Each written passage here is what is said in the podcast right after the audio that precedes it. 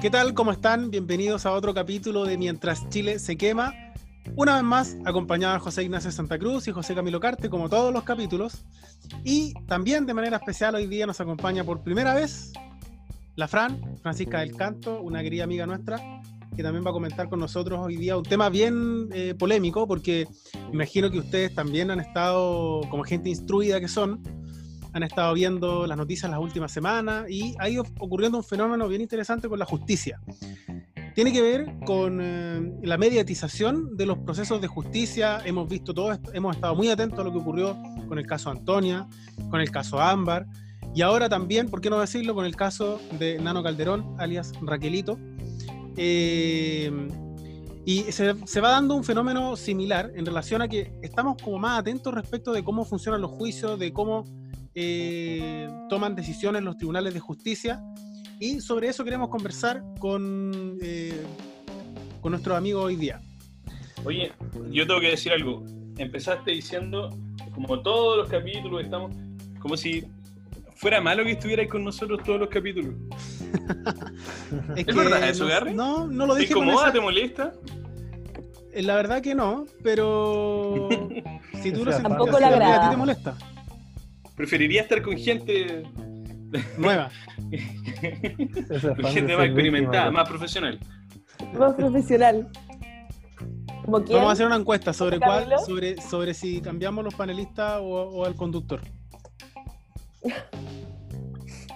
Yo creo que aquí salen perdiendo yo, los poses. No, no, sí, aquí nos van a pasar máquinas como enfermos. Sí. Yo ya reclamé en vivo una vez que me pasaron máquinas en la encuesta con mayor razón. Yo paso máquina, yo paso máquina, no sé. La encuesta la voy a hacer la yo. Costumbre.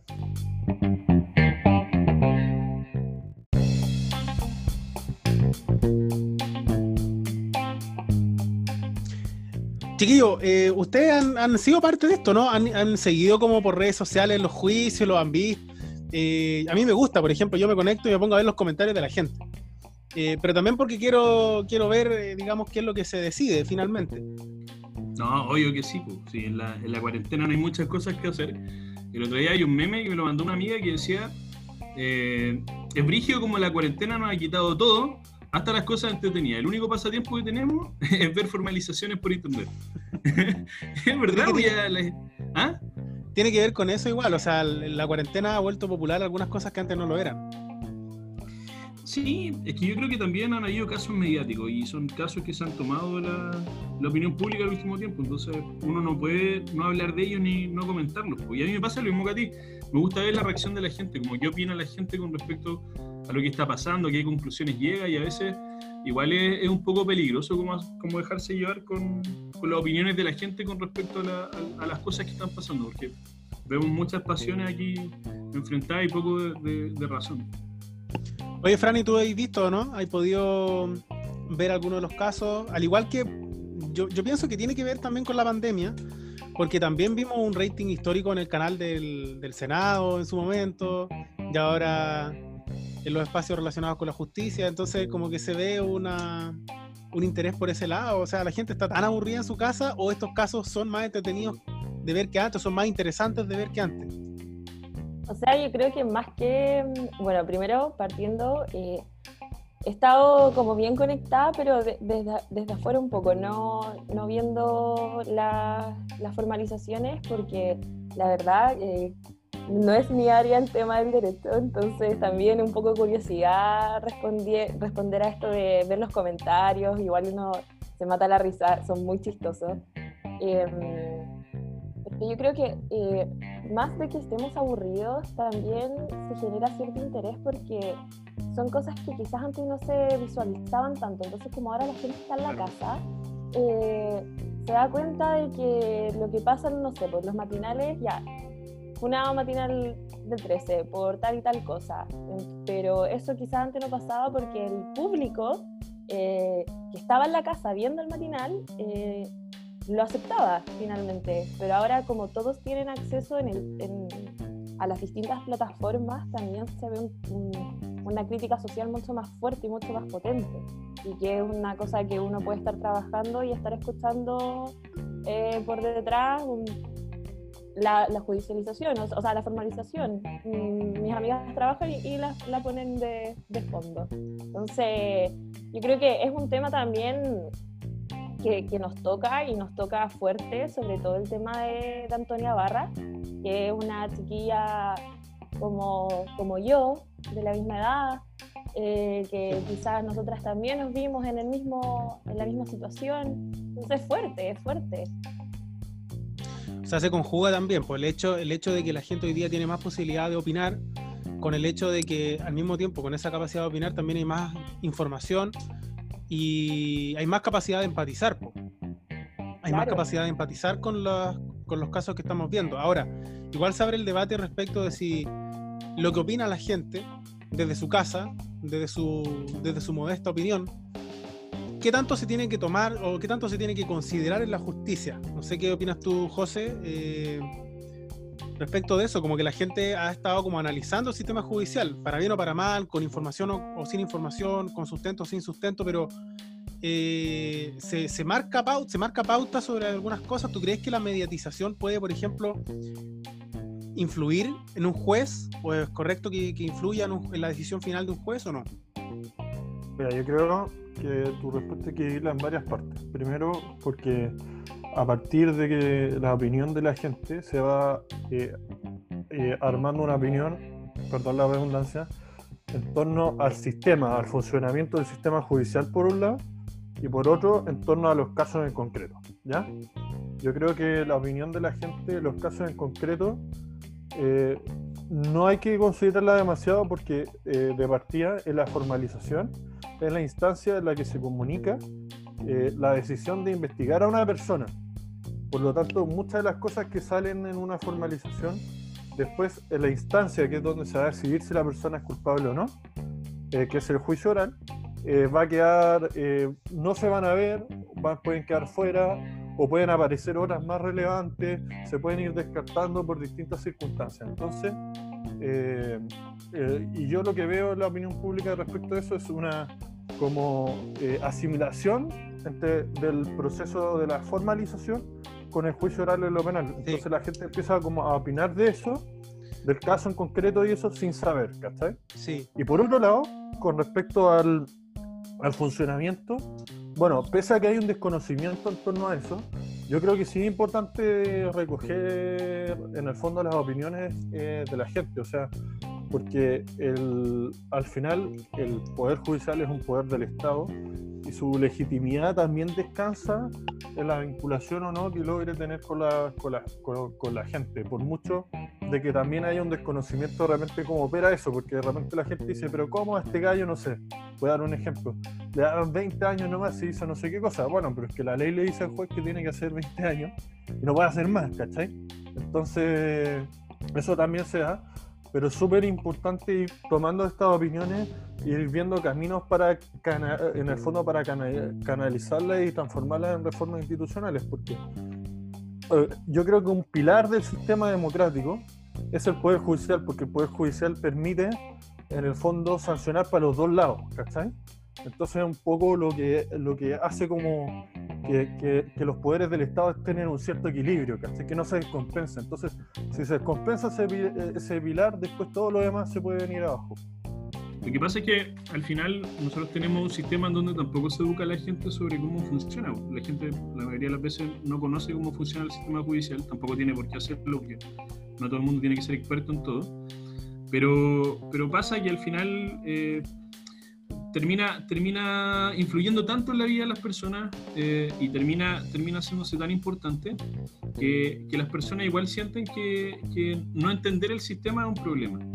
Y es un problema porque al final eh, vemos todos estos casos mediáticos eh, sin solución y la gente dice, pucha, el, el sistema no está operando, eh, no sé, pues, la gente porque tiene más plata a lo mejor puede salir de la cárcel, eh, no sé, pues que, a lo mejor las penas son bajas o que los delincuentes andan sueltos por las calles, son conclusiones a lo mejor a las que se pueden llegar viendo los medios de televisión, pero pero no son tan no, son tan tan tan certeras esas conclusiones pues quizás lo que hay que hacer es también un trabajo de, educación para con las personas porque es peligroso que nosotros vivamos en un sistema que no entendemos hay una frase, hay una frase que se ha puesto bien de moda, que que es que mm, en Chile se encarcela la pobreza.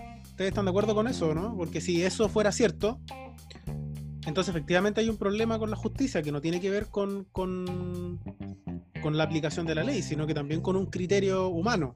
¿Están de acuerdo con esa frase o no? Mira, yo estoy de acuerdo, porque hay un profe que siempre nos dice que el sistema penal es, es un- es una máquina para moler pobre. Y yo creo que eso es verdad, porque si tú te das cuenta, eh, nosotros tenemos una pila de sanciones para los delitos eh, contra la propiedad. Ya una pila de sanciones contra los robos, contra los hurtos.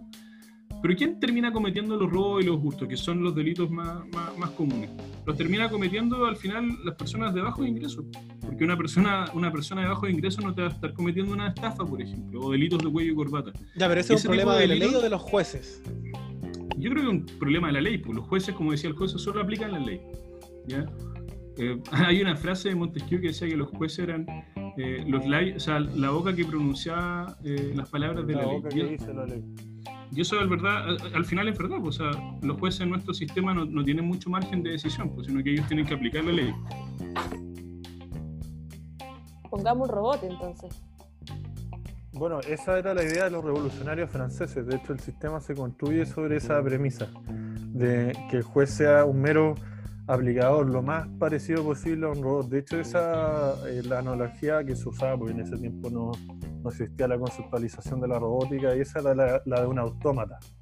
Y a partir de, ese, de eso dice, eh, aparece la frase de que el juez tiene que ser entonces la boca que dice la ley o que pronuncia la ley, dependiendo de la traducción del francés.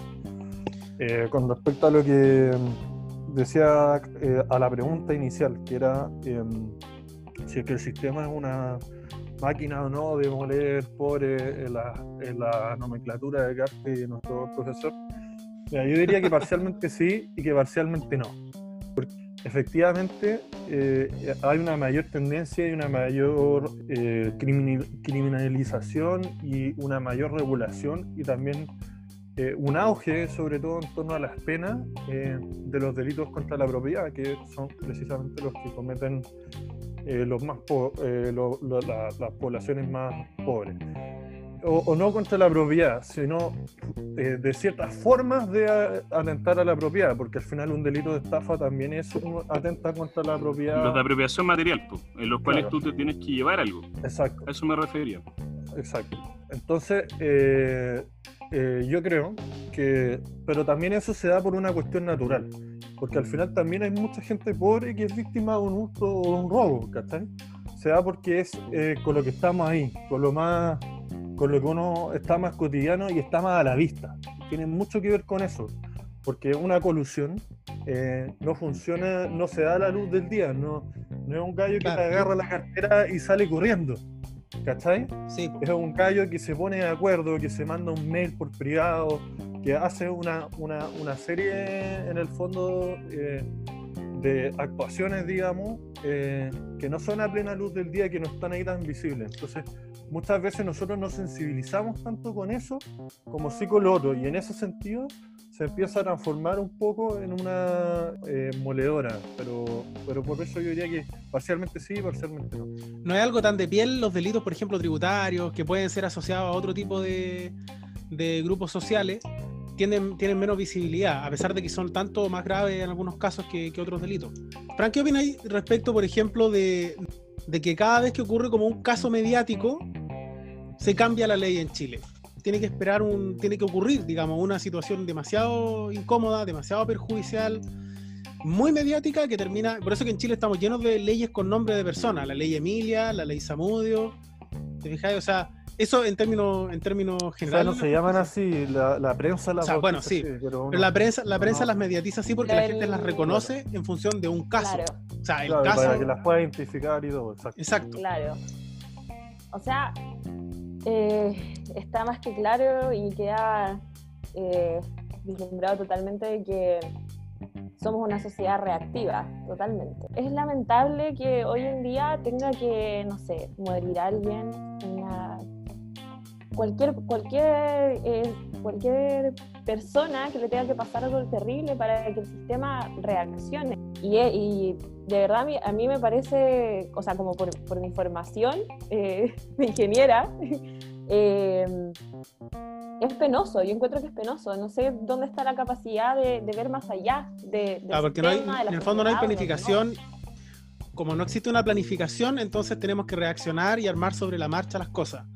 Y eso también se ve a veces en la justicia. Se ven los casos. Claro. Por ejemplo, ahora está lleno de estafas de los bancos, de Banco Estado, que te viene, te viene el, te van a entregar el 10%, entra este link y al final son diferentes formas. Yo no sé qué tan regulado está eso. Me llama la atención que, por ejemplo, eh, la, esta, la, yo tengo la cuenta joven de X Banco y había un seguro que uno pagaba para, el, para este tipo de delitos. Pero que el banco de por sí debería haber cubierto, porque es su responsabilidad, eh, cuidar mi plata, entre comillas. Entonces, ¿en qué momento eh, yo tuve, o, o, todos nosotros tuvimos que pagar por un seguro por algo que supuestamente ya estaba, ya estaba contemplado en la ley? Es que eso no está contemplado y además el seguro es frente a pérdida, o sea, abarca más cosas que eh, el solo el solo robo. De hecho, respecto a eso, hubo una modificación súper importante, que ahora, por ejemplo, cuando a ti te roban plata de tu cuenta y eso, el banco la tiene que poner inmediatamente en un plazo de 7 días.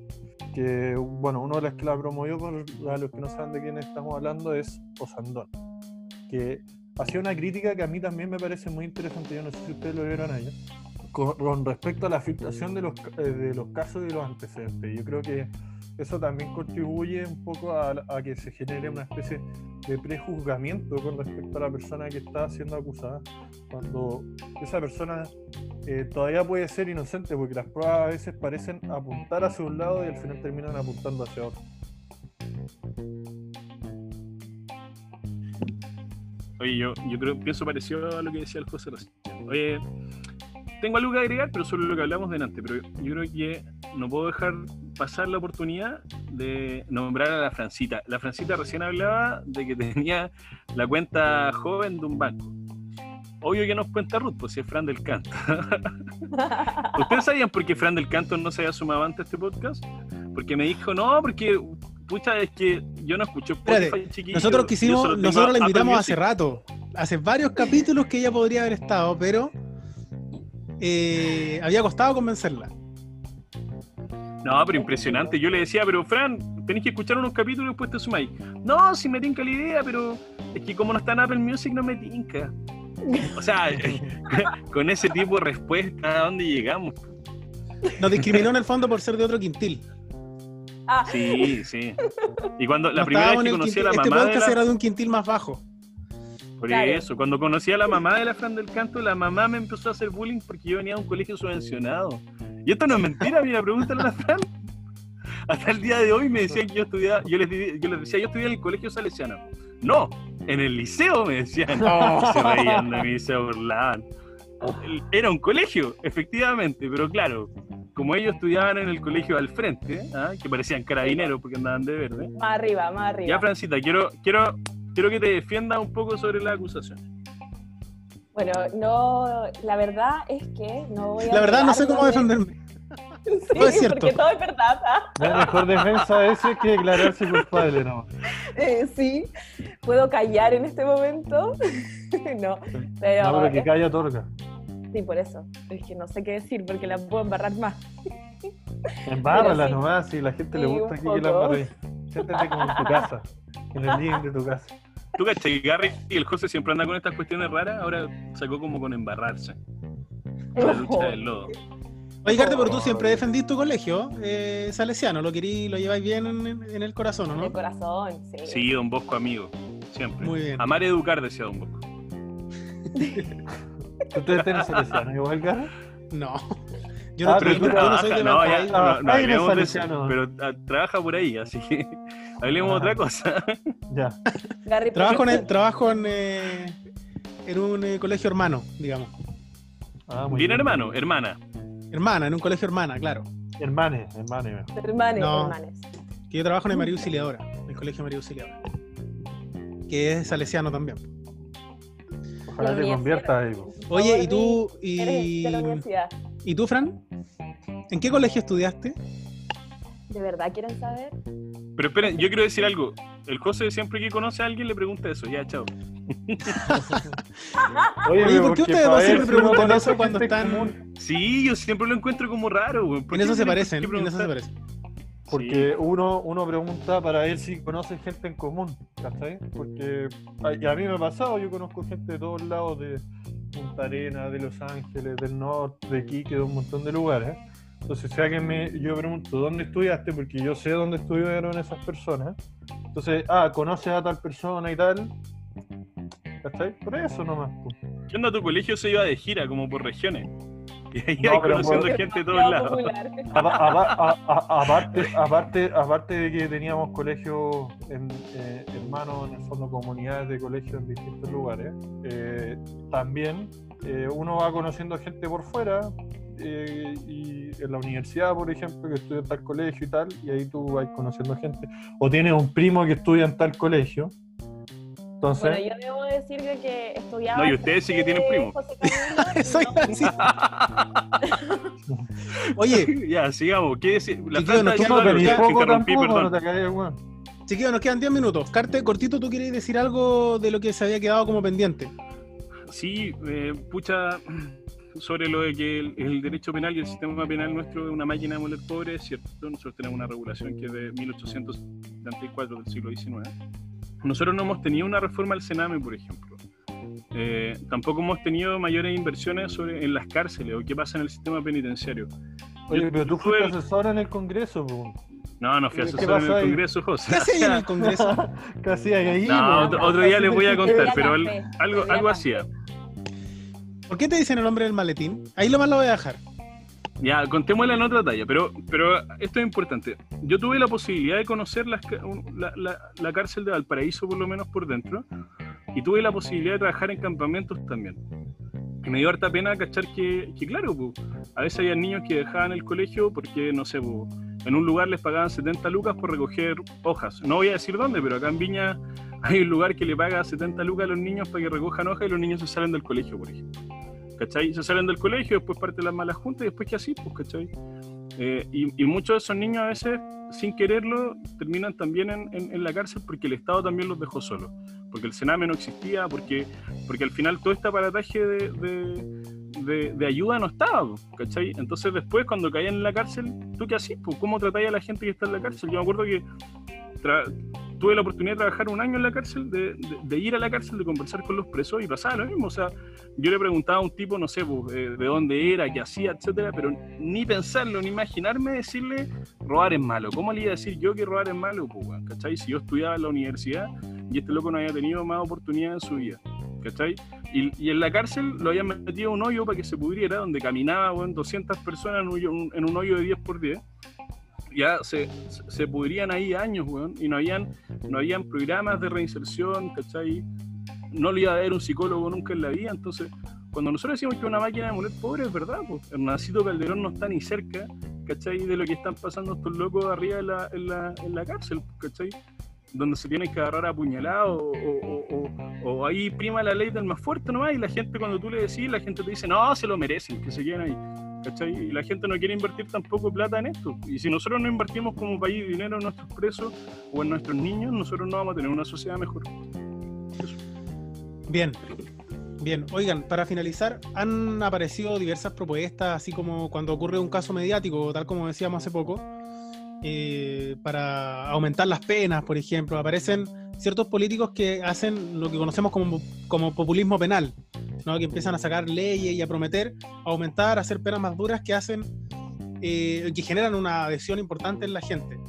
¿Tenemos riesgo nosotros de, de- de- de populismo penal en Chile? Decir que se, se creen leyes en función de, un ánimo más que de un análisis serio de cómo debería ser la justicia.